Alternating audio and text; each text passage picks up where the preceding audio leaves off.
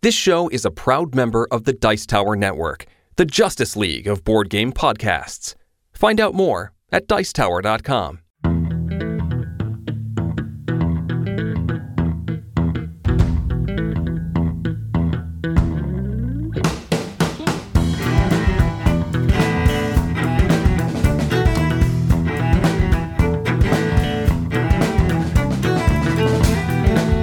and welcome to another episode of the Family Gamers Podcast. This is episode 328. Well, hello everybody, and welcome to another episode of the show. We are the Family Gamers. As always, I'm Andrew, and I am joined by my lovely and wonderful wife, Anitra. That's me. And I think, finally, we're done being sick. Maybe. I, it is still winter. Yeah, right. Well, I mean, done being sick for now. This current wave of sickness has passed, at least for the two of us. Welcome, everybody, to the show. We are delighted to be here this week. We're going to talk about Room to Grow. This is the series that we do where we talk about three games a simple one, a little bit more complex one, and then our final form, which is still usually a family weight game. It's not like your super, super complicated things. This week, we're going to talk about dungeon crawls. Yes, we are. So the big famous ones right now are Gloomhaven and Frosthaven. They are not on our list. Those go beyond our family gamers room to grow for dungeon crawls. So don't worry, we're not going to talk about them. But first, I'm going to bet you have a fact. Yeah, well, first we have to do the entire first half of the show. Yeah, let's do that. All right. So my fact for episode number 328, did you know that according to SeaWorld, there are 328 different species of parrot? SeaWorld, that uh, great authority in. That bastion Bird of kind? wildlife knowledge. I know. Well, listen, it's fine. It's the internet. I'm taking what I can get. And it's better than like rando wildlife fact site.com. sure. I wonder if that's a real place. Probably not. I'm not sure if I can come up with 328 differentiations of the name Polly, Mm. nor do we have 328 crackers in our house, but I do think our three kids would count as 328 candy pirates. That might be a little high. I mean, they'll try their best. Uh, they certainly especially will. the eight year old. Yeah. but anyway, that's my fact about our episode number 328. Meanwhile, I have a message from our sponsor, First Move Financial. Did you know there's a U.S. law that allows every American to check their credit reports with each of the three major credit bureaus each year for free? You don't have to sign up for a service or pay a monthly fee. Just go to annualcreditreport.com. It's important to check your credit reports so that you know if someone has opened accounts in your name or if a creditor is misreporting an old debt and to see which accounts you forgot to close that might be hurting your credit score. First Move has a blog post that we'll link to in the show notes about how to read your credit reports. If you're overwhelmed by debt, hiring a financial advisor may not be right for you. But First Move is still happy to have a 15 minute phone call to get you going in the right direction for free and point you towards some free resources. Go to firstmovefinancial.com slash familygamers and set up a time to chat today. Thanks so much to the team at First Move Financial for sponsoring another episode of the Family Gamers podcast. Hey, Nisha, have we been playing games? I think we've been playing games. We have been playing All right, games. so let's talk about what games we have, in fact, been playing. Well, we've been playing more Turing Machine because we, can't get enough of Turing that, Machine. That's true. Yep, we have been playing more Turing Machine. And trying to recommend it to all of our computer sciencey friends. All of the people, all of the people, yes. We also got another chance to play Lacrimosa with, four, four players. players. Yeah. Yeah, I really like. Hmm, I like this game a lot, And not just because you won this time. Well, that's true. Um, but no, I you know it's got a bunch of really interesting things going on all at the same time. The presentation is delightful. The theme is unique. I love the weird take on area control that this game Yes. has. I think when we write the review for this, I think the player boards I will probably talk about more than I should. Maybe that's why you should write the review. I, I, mean, they're a pretty great design. I, I think the theme is really cool. It's the kind of thing you really don't see much. And although it is a heavier weight game, it does a really good job not overwhelming you with choices. Yeah, we definitely struggled a little bit with some of the symbology. There's two symbols that we kept getting like crossed with each other, which is whatever. But the game does a pretty good job of leading you to the next thing that you're supposed to do, which is really nice. Yeah, and it's one of those games where you have to have some balance. So as soon as you start going a little bit too far down one road, you're like, wait, I have to go do this other thing because if I don't do it at all, that's going to be bad. So when we got into final scoring, I was way behind. You but were I had behind. invested a lot in the actual composition of the Requiem, which is one of the things that scores at the end of the game. And that was what nudged me ahead. I didn't win by a ton. Yeah, you won by four points. Yeah. So Which is not a huge amount. yeah, that's kind of how that all went down. But lovely. I mean, it's beautiful. The game's super nice. I mean, it's a little bit of a table hog. We have what? What is that table? A three by five foot table, and it was completely full. Yeah, I, I mean it's a decent sized table, and Yeah. it was it was just full of stuff. Mm-hmm. The other thing I will say is that I did not appreciate after our first play how different the cards can be coming out, like depending on what order they come out in. Our first game that was just you and me, we pulled a lot of the the action cards, the memory Yep. cards, mm-hmm. and so we were incentivized to like, okay, well, I'm gonna buy these memory cards and get to do more things on my future turns Yep. the four player game we played, there were not a lot of those that came out, just the way that stuff got shuffled up. So we had a ton of the uh, what are called the opus cards, which are little compositions that Mozart did along the way, and you get opportunities to perform them or sell them off again after you've composed them. And it can get you both money and victory points. So that's part of why we actually had a much higher scoring game because we're like, well, I can't do anything to improve my actions, but I can always go compose another opus. Let me go do that and see what I can do with that. Yeah, and I think we did a lot of selling of those to get money to then turn around and do a lot of other things. Uh, some people did. I didn't do a lot of selling because I picked up a goal or two early in the game that are like, if you have this combination of symbols on your opuses, you get big points. Sure. Sure. Yeah, it was a really interesting way to see different kinds of organic strategy and how they would have to come out of the game depending on what comes up, right? And so maybe the next game we'll play, it'll be a straight mix of the two of them and it won't be slanted in one direction or the other and it'll be even different again. Yeah. But I think that speaks well to the game because it's not like either one of them fell flat. I think that maybe because we didn't know the game as well the first time that we played, it felt a little unbalanced. But now that we've seen the other side of that, you know, it's a better understanding of just this is the cards that come out and this is how you have to work through them. Mhm. And in truth, isn't that kind of like how life works, right? I mean, it's like, if you don't get a job, you don't get a job. It's just the way it is, right? So, Yep. yeah. So that is Lacrimosa. We also played a few games of Featherlight. The more I play this, the more I'm liking it. Mhm. Although it is a different kind of strategy playing this at two players than at more. Featherlight, we, I know we've talked about it a little bit before, but it's this game where you have a hand of cards and then there's these nests of cards around the table. And your goal is that at the end of the game, you can use the five cards in your hand to get the most points. Yeah, this is a I would call it a dynamic set collection game Yes. because over the course of the game you're always changing what sets you want to collect because as you draw cards, the goals that are on those cards are different kinds of sets that you're going to want to collect, but as you draw them, you might find sets that the conditions on the board, uh, you know, they're just it's more achievable. Right, or they're exactly. worth more points and it's equally achievable. Or you want to take a risk, so you're going to go for something that's even more points, Mm-hmm, even though it might not be as achievable, or something like that. But it's really cool because you're so limited. At the end of the game, you only have at most 11 cards that you're using to perform all of your scoring, even though you have five different scoring conditions that you're working through. Yeah. And the thing that that really struck me is that at two players, you can definitely very much see that there's kind of a battle over I want the nest to look a certain way and you want it to look a certain way and parts of that are going to overlap and parts of it aren't.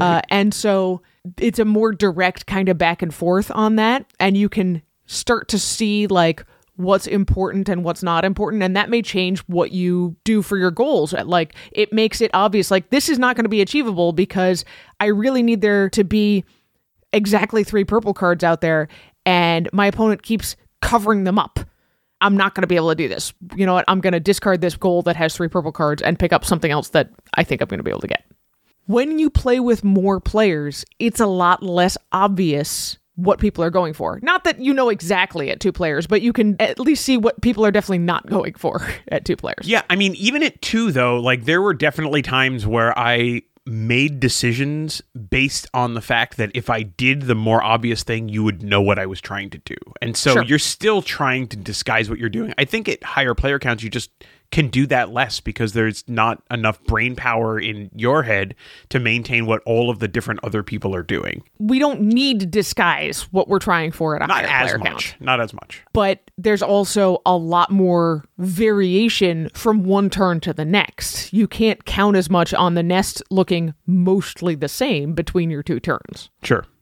Yeah, I mean, it's a really cool game. I don't want to say anything bad about the publisher's decisions, but I really wish they didn't put that dumb bird on the front because I think it does a disservice to the beauty of the rest of the game. Yes, it makes it look like it's some silly little game. It's not a silly game. It's not a game you can even make be a silly game. It is serious, although short. But I really, really, really like the fact that you have to hold your goals loosely in your hand. Yeah, I really, because it forces you to be nimble.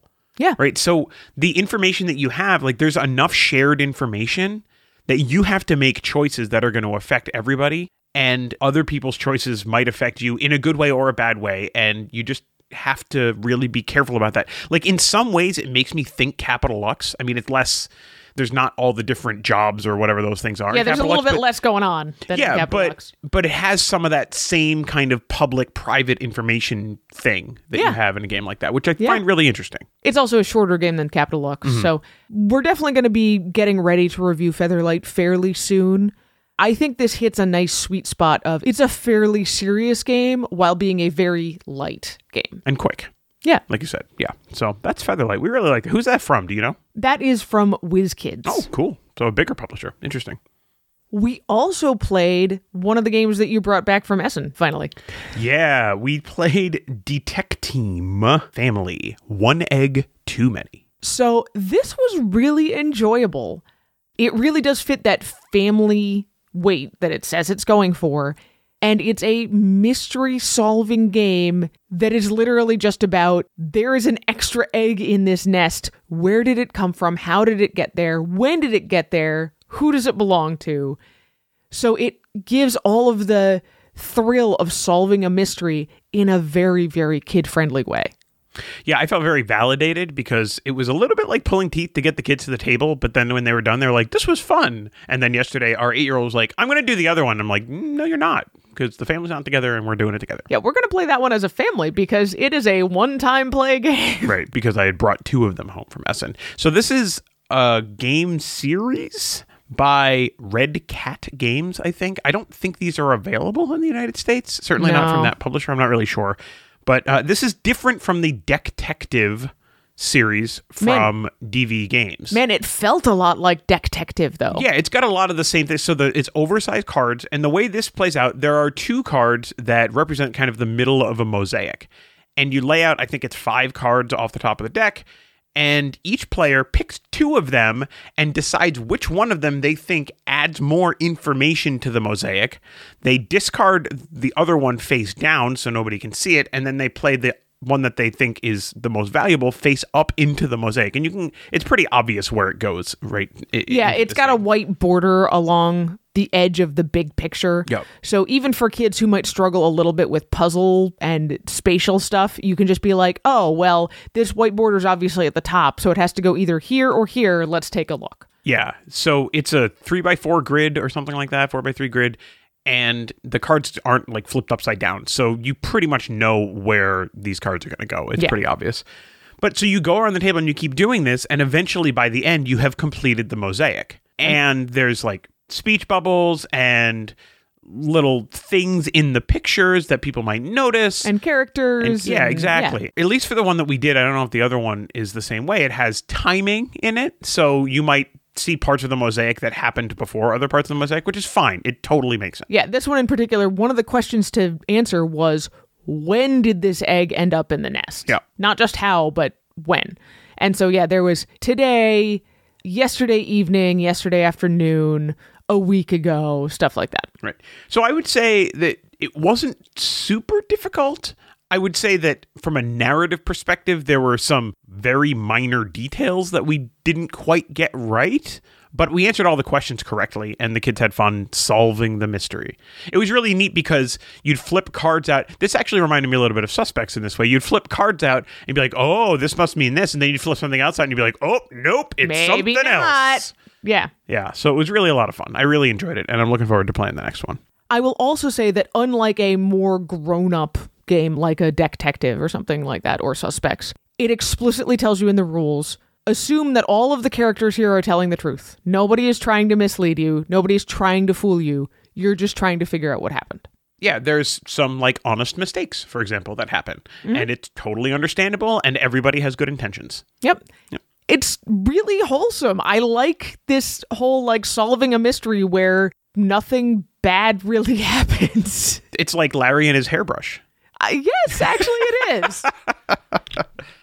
All right. Uh, next game that we played is a game that we got in for review. This is something that we had talked about on the show a really long time ago. We got a chance to play Unmatched Houdini versus the Genie. we got it in just this week, and you and I and Asher were all super excited for it. So I don't think it sat on the shelf for more than about 12 hours before you guys found a time to play it. Now, have you messed around with it at all? I haven't even really gotten a chance to look at it yet. So the relevant facts on this one: Genie is ranged, and Genie can move three. Houdini is not ranged. Houdini has a partner who is Bess. Mm-hmm. Houdini has this really cool ability where if you use a card to boost, some of the cards that you use to boost have something else that happens, like deal two damage to someone or draw a card or whatever, as part of that boost mechanic. There are also attacks that Houdini has that say you may boost this attack. There's even one card, which is like the Grand Reveal or something like that. There's two of them in the deck, and it allows you to boost it twice. So you can attack, and actually, I did this fairly early on in the game.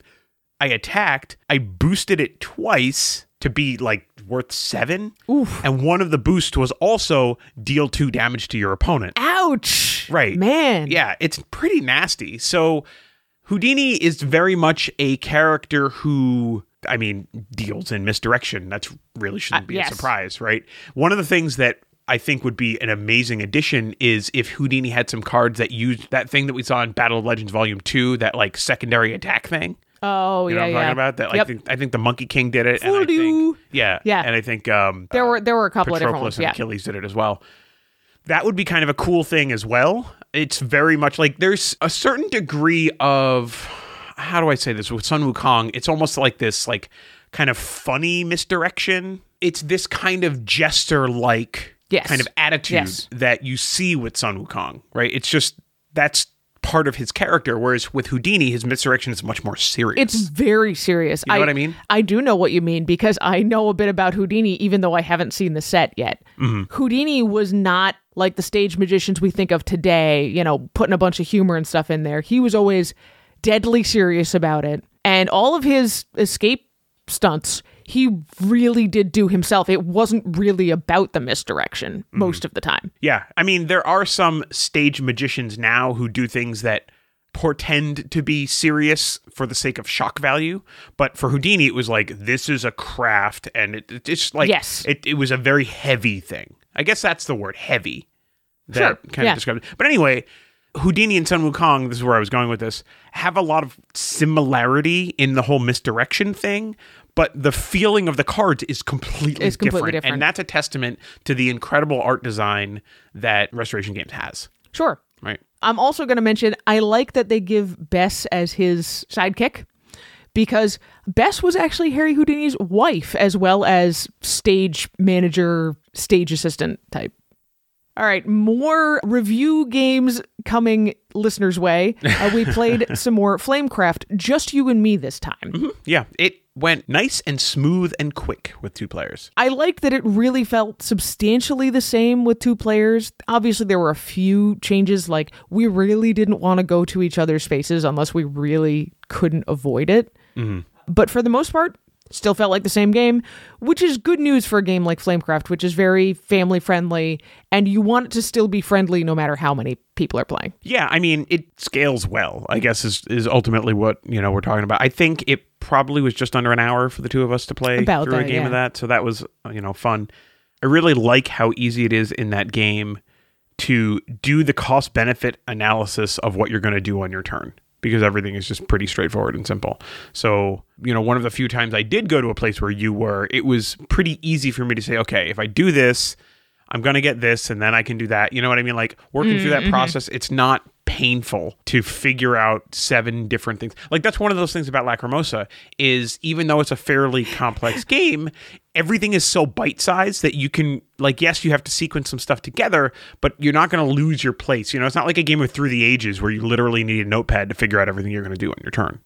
Yeah, it's interesting that you draw that parallel because I can see it now. Both Lacrimosa and Flamecraft, it looks like there's a lot of choices, but at any given time, you kind of look up and you're like, well, there's maybe two or three things that actually make sense for me to do. Let me look at those couple of things and make a choice between those. Yeah. So I really like that game. I like that that game is cute without eschewing the complexity for the sake of the cuteness. Sure. You know what I mean? Yeah.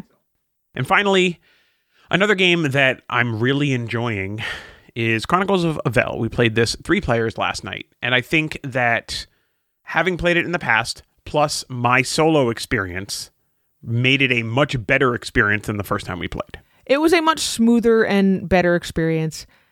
I'm still not entirely sold on this game because, in part, only having two actions on your turn just does not feel like enough. Especially sometimes you get these random layouts of the board where there's supposed to be these little, like, wormhole transport gates things, and we ended up with two out of the three of them were right next to each other, and the second one was only one more space away.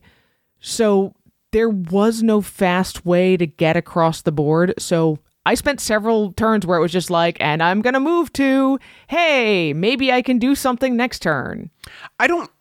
I mean, I understand what you're saying, but at the same time, like, I don't think that's a problem as long as you're not sitting there with a group of people who are just like struggling with analysis paralysis. Like, it's okay if turns go quick. Oh, it's totally okay if turns go quick, but it's frustrating to be like, hey, you got to do stuff and attack. You got to attack and buy stuff. I moved. I mean, and that's all I did. this is kind of what we talked about the first time we played, where Asher just spent a lot of time just camping and fighting monsters. And that's really not how you win this game. And we've learned that, and it, it definitely, you know, it felt better this time, but it's still frustrating to take an entire turn moving.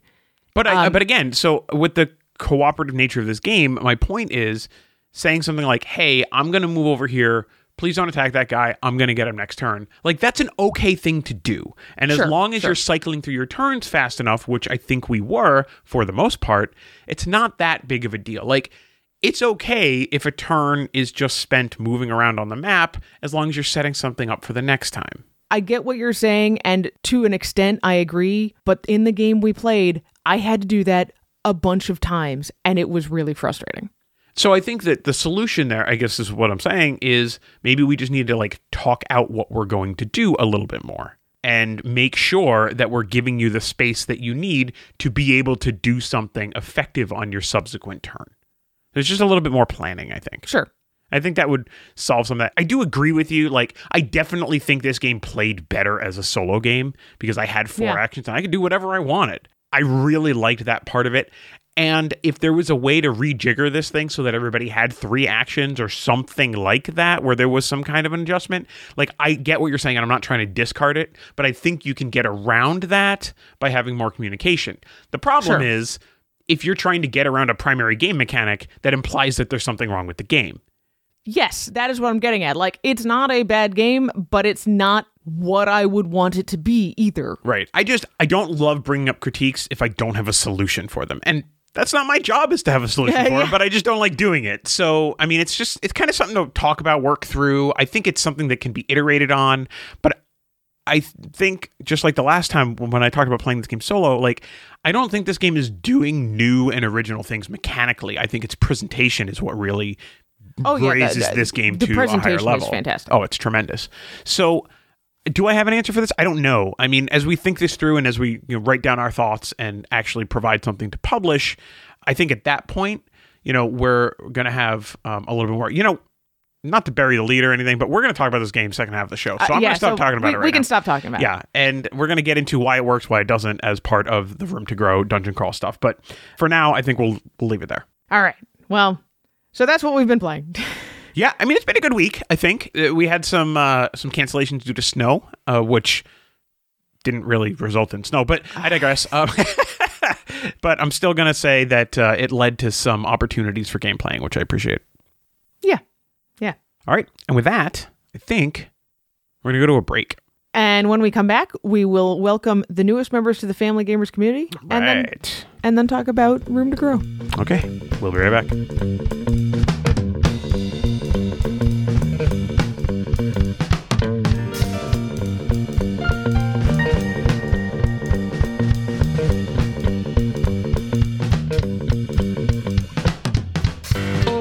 Ringtail lemurs are really cute. They are cute. They live in Madagascar. You are quickly running out of facts that I know about lemurs. It turns out one of their favorite foods is prickly pear cactus, even though it's not native to the island of Madagascar. But it's there? Yeah. Oh, okay. But that's not important right now. What is important is that this is a snap about Mata. A game about lemurs and prickly pears. Mata is a simple card game designed by Sophia Wagner and published by Helvetiq. Two to five players ages seven and up can play in about 20 minutes. And there's a lemur on the box. There is. So let's talk about that art. As you might guess from the box, the cards are much narrower than normal playing cards. But they don't need to hold a whole lot of information, so that's fine. These cards, illustrated by Clarissa Milan, have a limited color palette. It's mostly bright yellow, pink, and dark green. The numerals and the prickly pears are both important, so they both stand out in a bright pink. And the special cards, the lemurs, hey, the double lemurs, and the scorpions are very obviously different from the cactus cards. So let's talk about the mechanics in this game. Sure, you already mentioned the numbers in the prickly pears are important. So the goal of Mata is to have the most prickly pears in your winnings pile at the end of the game. So how do you get them? Well, by not being the person to lose around. Wait, what? Let's back up. Okay. Every player starts the game with three cards in their hand, and you're never allowed to have more than three. On your turn, you choose whether to play a card, draw a card, or try your luck. If you play a card, it goes into the pile in front of you. You can only play a card if it has a number equal or higher than the number on the card it covers. You could instead draw a card if you have fewer than three cards in your hand. If you can't play a card that meets those restrictions or you don't want to, you can try your luck instead. You announce to the table that you're trying your luck, not drawing, and then flip a card directly from the draw pile onto your own stack. If it meets the restrictions to play, great, you're safe and the round continues. But if the flip card is lower than the card on top of your stack, sorry, you lose.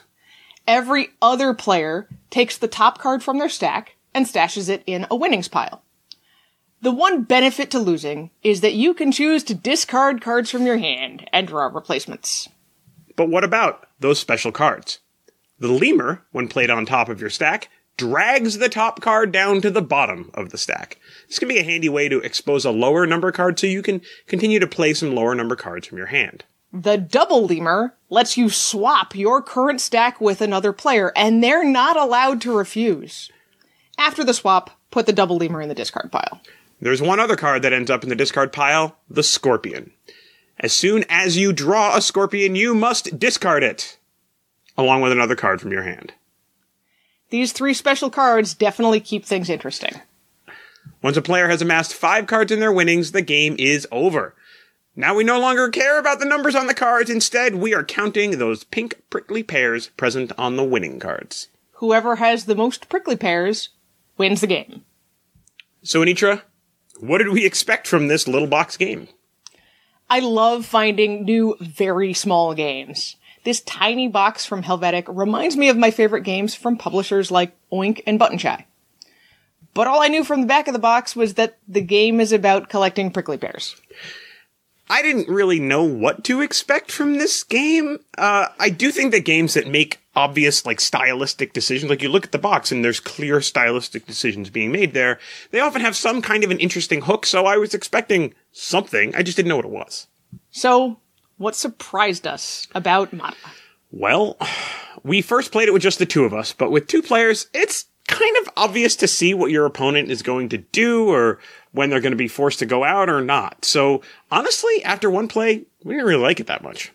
Three players was a little better, but we had the most fun playing Mata with five people. The more piles there are around the table, the harder it is to predict what's going to happen.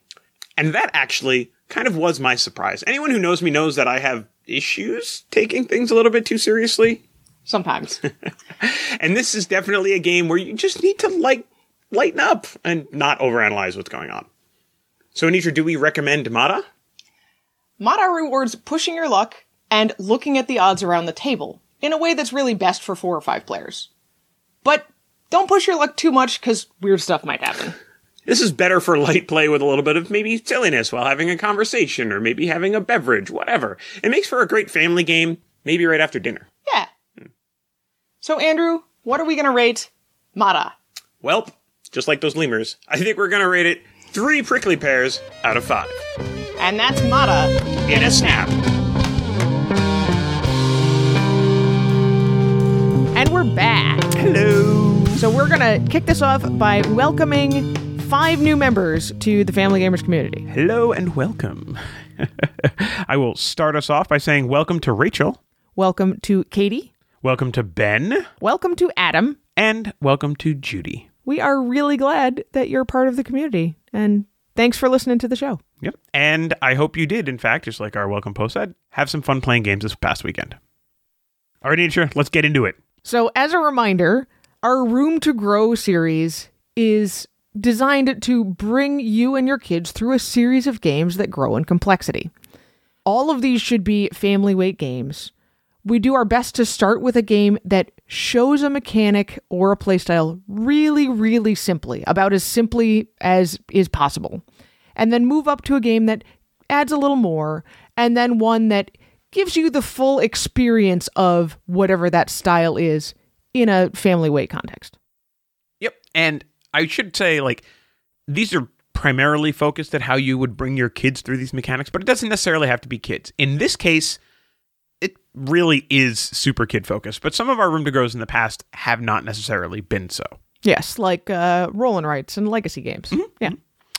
All right, so let's get started. So, room to grow, like you said, we're going to talk about dungeon crawl games. Anitra, do you want to define a dungeon crawl game? I would much rather that you prefer a dungeon crawl game because it's not entirely my thing. I'm going to give it a quick shot and you tell me where you think I'm Okay, right I wrong. think that's fair. Sure, if you want to do that. dungeon crawl game is you are exploring a dungeon or you know a space mm-hmm. which is mostly hidden it might be randomly generated or it might be decided ahead of time and in that space you're going to find a treasure that you get to keep and you're going to find monsters that you have to fight i feel like there's more to it than that but that's about as much as i can say from my experience of dungeon crawl Sure. games Okay, well, so what is the most famous game you can think of that has the word dungeon in it? dungeons and dragons Okay. When you take an RPG, which is what Dungeons and Dragons is, and you break it up, you kind of have two parts to it. You have the plot slash narrative part of the game, the role-playing part and then you have the dungeon crawl, yeah where you crawl through the dungeon. That's sort of where this concept came from of the dungeon crawl. And, you know, over time, as these things got more complex and as, you know, dungeon masters got more creative, they would weave plot into the dungeon crawl. You have to go through to get to the boss at the end. And in the most simple version of this, it was the dragons plaguing the town. You go through the dungeon, you kill all the things, you get to the big bad, you kill the big bad, you go back and you get your reward and you're done. Mm. Right? So that's kind of the most simple way. But then you start to play games like like Neverwinter Nights was kind of the classic game, or Baldur's Gate was the classic video game that you would go through the dungeon part and you would do all that stuff, or even Diablo was a great Yeah. example of this.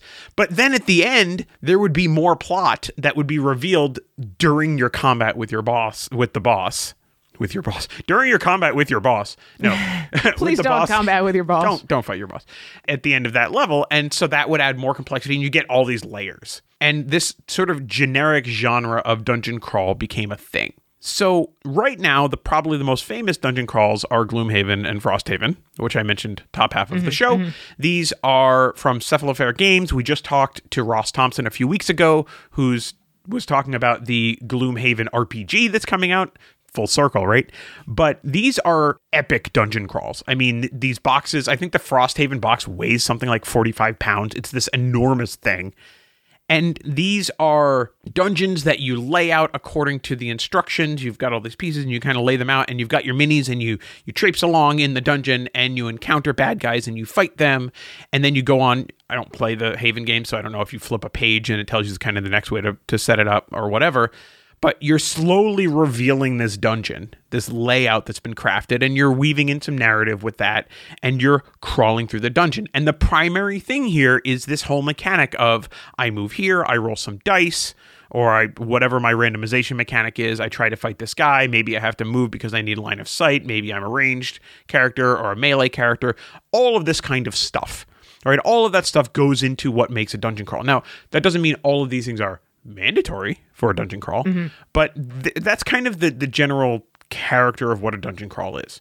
So the main elements you mostly touched on them is you have a dungeon that is hidden in some way. It might be like in one of the games on our list that it's hidden because it is laying tiles so it literally doesn't exist until you build it yourself. It might be that it's laid out at the beginning of the game face down and then you flip those tiles over and those create a space or it might be that you have a predefined space and there are obstacles or something to that effect that you would flip over as you go. And then over the course of that whole process, you're maybe finding plot elements, maybe you're you're fighting bad guys, maybe you're finding treasure. All of those kinds of things come together and usually they build up to a big final fight at the end. The big thing that I want to point out about a dungeon crawl is it doesn't necessarily have to have an overarching narrative that is really concrete.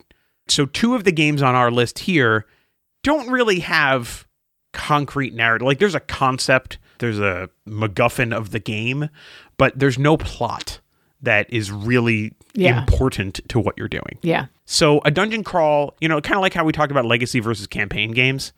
A dungeon crawl can be a legacy game or a campaign game, or it's not. And it's got a lot of different flavors in the middle of it. Yeah.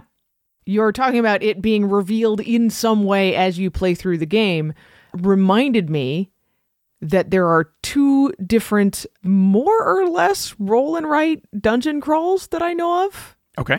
One is Dungeon Academy, which the entire dungeon is revealed at once, but nobody gets to see it ahead of time. I wouldn't define Um, that as a dungeon crawl, though. It is at least very inspired by dungeon crawls, Okay, even if that's it is fine. not. That's fine, but I wouldn't call Dungeon Academy a dungeon crawl. The other one is Deadly Doodles from Steve Jackson games, in which, again, you can see some or most of the walls and monsters, but there are also traps within the dungeon that you can't see and you don't know until you've finished plotting out your route. And you're like, oh no, I did this thing and it ran me over a trap and I got, you know, Right, I got yeah. hurt on the way.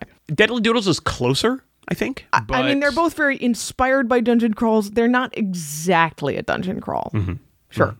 All right, so let's get into it. So the first one on our list, this is a game that the initial release really didn't have an overarching plot, but the expansion gave it kind of a campaign quality. Mm-hmm. And that is Quest Kids. Yeah, so we reviewed Quest Kids a little while back.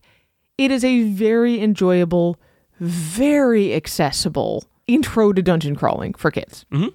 So in Quest Kids, the entire board is pretty much fixed. It's printed on the board. And even in the campaign, you use the exact same board for everything. But instead of crawling through the dungeon and finding the path through the dungeon, you're kind of finding a path through the monsters. But some of those monsters are actually just treasure. So at the beginning of the game, you set it up with some vague instruction about what color monsters you put in certain places, but it's totally randomized. And as you're working through, you move to a space and you flip over a tile, and then you do whatever that tile says. So you don't really define the dungeon organically, but you do define the responses to your movements in a more organic, programmatic kind of a way because of the way the tiles were dealt out. Sure. One of the things I love about Quest Kids, especially for that kid audience, is that there really isn't any reading required. There's no numeracy really. I mean, if you can count to five, you can play this game. If you're playing the campaign mode, there's definitely plot, and someone is going to need to read all that stuff. But it really only needs to be one person. I kind of functioned as the game master when we played, although I didn't need to. So I didn't actually play with the boys as they played through Quest mm-hmm. Kids and the expansion, but I could have. Quest Kids supports up to four players. There's four different characters that you they can play as, and it's very straightforward. There's really no randomness other than the randomness of placing the tiles out to begin with, but there's no die rolling or anything like that. You fight a monster. If you have the resources to beat the monster, you hand them in to the bank and you move on. And that's pretty much how it goes. There's bonuses for helping one another. Yeah, I love that you're incentivized for helping each other in this game. And it's like you said, it is rated for ages 5 plus and that's about right. This is definitely a pre-readers kind of game. The very few cards that have text on them, it's two or three words and even a kid who's just working on sounding stuff out can either do it themselves or ask somebody because again, nothing's really secret in this game either. Right. Yeah. It's not even, I mean, technically it's co-opetition. There is kind of scoring of who's air quote wins at the end based on all the rewards that you have, but it really doesn't matter. It's a cooperative game as far as I'm concerned. Well, and that's the thing. I think that makes it great for kids is that if they just want to cooperate and, hey, let's see if we can beat this, great. You don't need to worry about scoring at all. Right. If you have kids who are very much a, I want to win this game, you can still do that with Quest Kids, even in the regular base game. Once you get into the campaign, you do need to cooperate, and scoring it becomes much less of a thing. Well, scoring matters because you get upgrades based on your scores. Okay. Based on your cumulative score across all of the scenarios. Sure. So you want the upgrades, you got to score well. But other than that, you're right. They don't really matter all that much. It's really about getting through the game itself. Yeah. And that is Quest Kids. You can head over to thefamilygamers.com to see a review of both the base game and the expansion. Yep. We reviewed that back in August. The next game on the list is Karak. This was Catacombs of Karak. When we reviewed it, it's now just Karak from Cosmos. Yes. This game is a little bit more complicated than Quest Kids. There's definitely a little bit more symbols and recognition of those kinds of things. Unlike Quest Kids, where you have a board and you just set out all these pieces, Karak is a tile placement game where you're dynamically generating the dungeon as you go. Yeah. I really like the idea here that you're in whatever room in the dungeon and you say, hmm, there's a doorway over here. I'm going to explore in this direction. And then you pull a tile and place it there. Yeah, and so as you pull these tiles, it's creating spaces and maybe you're generating dead ends and all the stuff. But as you go along, you are given the ability to get better weapons, which are going to give you better attacks and things like this. And the goal of this game is ultimately to be the one who defeats the dragon.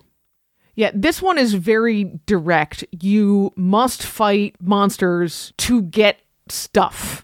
I mean, yes, there are some treasure chests and stuff that you can pull along the way, but you can't open a treasure chest without a key. And how do you get a key? You fight the key skeleton. So there's also dice rolling in this game. So there is a lot more luck involved, both in the dice rolling and in what monsters you pull. We have commented in the past that although we really like the setup and the simplicity of Karak, there's so much randomness in it that it can go a little long, especially if you start the game by pulling a bunch of high value monsters that are really hard to beat with straight dice rolls and no weapons or other advantages. I will say there are some other RPG like elements in Karak that make it a little bit more complex for kids as well. There actually is the idea of inventory management in this mm-hmm. game. So you mm-hmm. have two slots for weapons, one slot for a key, and then three, I don't know, generic Scrolls. scrolls They're or scroll whatever they are. Yeah. And this game introduces the tracking of life as tokens, which that is actually something that Quest Kids also has. But now you've got asymmetric player powers, right? Because depending mm-hmm. on which character you have, you mm-hmm. have special abilities. So you're going to need to be able to read at least a little bit to figure those out. And you do have that inventory management piece as well. There's also things like curses and stuff like that. I don't think there's anything in Quest Kids that people would be concerned about from a content perspective. There's a little bit here. It's not adult in any way, but if you're sensitive to undead or things like that, yeah, I guess you might find some of that stuff in Quest Kids as well. It's just something to just be aware of if it's something that your family is The- sensitive to. The monsters are still very cartoony Oh, in. Karak, but they're a little bit scarier looking. Yeah. You say you need to be able to read. I actually disagree, much like Quest Kids. If you have one person in the group who can read, The only reading required is those special abilities on each character, mm-hmm. which we started playing Karak before Elliot could read, and he knew, like, his favorite two characters, what their two special abilities were because we had read them out off to him. I suppose so. I feel like it's really useful for me to continually read my stuff to remember what I can do. Maybe that's just because I played too many games. I mean, don't I, think that's because we're old and we play a lot of games. I think it's because we're old. That's so this it. is still definitely very accessible to pre-readers there's a little bit more numbering involved hmm. and like you said the inventory management understanding that you can't just hang on to all the stuff you're going to need to swap things in and out try to get better stuff try to use your stuff before you run out of spaces for it mm-hmm, mm-hmm. all of those sorts of things And there's numeracy here where there really Yes. wasn't with Quest Kids. It's almost Yes. like this is maybe a game that kids would grow into. a step up from from Quest Kids. the one other thing to really be aware of with Karak, I kind of mentioned this already, but the dragon is the end of the game in Karak. You have no idea when it's going to come out. The dragon has a health of 15 or a value, I guess, of 15, which means you cannot possibly beat the dragon until you have at least some equipment and a lucky roll. So it's got a defined endpoint like Quest Kids or like most dungeon crawls, but because everything is so randomly generated, you really don't know when the dragon's going to come, where he's going to end up, how soon or how late in the game that is. I don't think that's a bad thing, but it makes it very different from both of the other dungeon crawlers that we're talking about today. Sure. All right. So that does it for Karak. I think if people have been paying attention for the last 40 minutes, they probably know what our third game is in this series. No. No. Yeah, our third game is going to be Chronicles of Avel. You've already heard us talk about some of the minor potential problems with Chronicles of Avel. Your minor potential problem uh, with yeah, it. but much like you mentioned with the Trials of Tolk the Wise expansion to Quest Kids, Chronicles of Avel definitely feels a lot more like you have a real goal. There's something going on in the world here. Like there's a reason why you're going to fight this big bad. There is a world you are exploring, not just, oh, it's a dungeon. There's this room over here and this room over there. And what they do with Chronicles of Avel that makes it something that we would put next on this list is that it continues to overlay some of those elements that are decidedly dungeon crawl like elements. So in Chronicles of Avel, there are these spawn points for enemies, mm-hmm. which is very much a mm-hmm. dungeon crawl kind of thing. There is the opportunity to block those spawn points. You can set up traps Mm-hmm. there is just like in Karak, but not in Quest Kids, there is a limit to your inventory. So you have inventory management. And in Chronicles of Avel, you can have multiple weapons or helms or shields or whatever, and choose to swap them in and out, mm. which is more of a traditional dungeon crawl, either video game or tabletop game sort of thing to do. Right. And there's even things in Chronicles of Avel that, unlike just die rolls, which I think is a type of risk that kids are just used to, it's just part of our culture, like rolling dice is a thing. There's kind of a gambling tile. It's just really just like a luck tile where you go to it and you roll some dice, and depending on the die rolls, you get different benefits, which is different from rolling dice for combat or different from like rolling dice in a Yahtzee context where you're just kind of trying to create a set. Does that make sense? Yeah, I think also Chronicles of Avel introduces the idea of buying equipment mm-hmm. and buying traps and all of those other things. Yep. Like most of the monsters in Avel give coins when you kill them. Some of them give other things too. But then you have lots of choices on how you want to use those coins. But again, they fit into the inventory management aspect of if you get too many coins in your bag, you're not going to fit anything else. Yeah, so Quest Kids is really interesting because in Quest Kids, you really have a lot of choice, especially at the beginning of the game with regards to where you're going to go, because you're just trying to move to places where there are clearly tiles that need to be flipped over, mm-hmm. because pretty much you need to flip over every tile in every session of Quest Kids, right? Yeah. Karak removes a lot of that decision making because pretty much you're just going down the path that you're on. Like it might have a fork in it, but it's probably going to resolve. Mm. And so there's not a lot of decision making in Karak, but there's a lot of these other things like inventory management, like fighting things and, and rolling dice and chance and luck and stuff like that. Mm-hmm. Chronicles of Avel puts all of that stuff together. So now you really have choices that you need to make. You have a ticking timer so you can see that at the end of this thing, stuff's going to happen. There's this back and forth between all the players get to rest at the end of the turn and gain some health versus all of the monsters spawn again.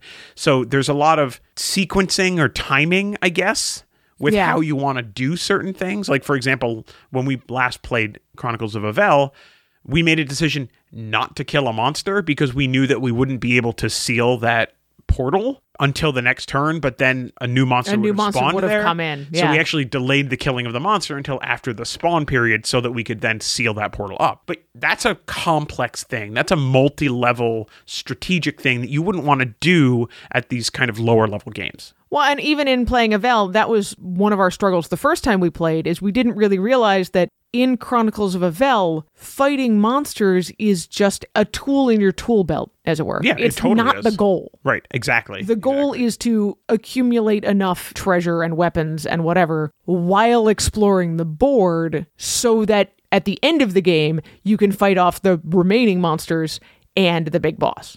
Yeah, and I think that ultimately that second level goal where the game doesn't clearly present the actual game goal. Like it I mean it does, it's not hiding it, but you need to learn that there's a strategy and a path to get to the end goal of the game in Avel, which you don't have in the other games. It's just in front of you, you just march ahead and just do the thing. Yeah, the idea of I'm just gonna kind of run by this monster and maybe come back to him later feels very foreign, but I think that's a good thing to learn, and Chronicles of Avel gently leads you there. Right. Well, I mean, it's kind of like walking down the main street and you look down an alley and you're like, mm, maybe I'll go down there later. right. It's that kind of an idea. I mean, that that's really it. Those are kind of my thoughts on this. I, there are other things. Hero Kids is kind of like an entry RPG kind of a thing, which is heavily dungeon crawl. Core Quest Core as Quest well. is the other one that I was thinking of, which absolutely I think would qualify as a dungeon crawl. It kind of fits, I think, same complexity as Chronicles of Avel, but it's a little bit more Karak like. I think Core Quest, yeah, you you have a little bit more freedom in how you explore, I guess would be how I put it, and it's a lot more plot driven. That's important too. If you like the idea of a dungeon crawl, but you know, your kids are like, but why? But why are we doing this thing? Mm-hmm. Or starting to lose interest, then Core Quest might be a better choice because it's still not difficult as games go, but there's a lot more reading because there's a real story there. Mm-hmm. And every single mission, you have a reason why and who and what. And there's more differentiation as you can play multiple games through it. Yeah, that's true. I think there is kind of like a generic, like just play through a dungeon kind of setting Yeah. for Core Quest, but certainly the intention of that game is to work through a story. And that's very, very true. You know, if needing a story is part of what keeps your kids engaged, like that might be a, a way to branch off or pivot from this list is is after getting some of those fundamental mechanics down with a Quest Kids and a Karak, going into something like a Core Quest might be not a bad idea. But no matter what, presentation wise, Chronicles of Avel is It's fantastic. it's unbelievable. So that is our list. Have you played any dungeon crawl games with your kids? Have you played these games with your kids? I know in our Family Gamers community group chat, Stephanie and I was weighing in on her thoughts with regards to Chronicles of Avel. So mm-hmm, you could mm-hmm. certainly drop into that chat and see what people are talking about in there. But what do you think? How how would people tell us their thoughts, Anitra? Our favorite place to talk about these kinds of things is in the Family Gamers community on Facebook. Mm-hmm. The easiest way to get there is to go to thefamilygamers.com forward slash community or just go to Facebook and search for the Family Gamers community. However, we also talk about these kinds of things on Twitter at Family Gamers AA. Every once in a while on Instagram, also at Family Gamers AA. You can comment on our TikTok and YouTube videos. Just look for Family Gamers AA there as well.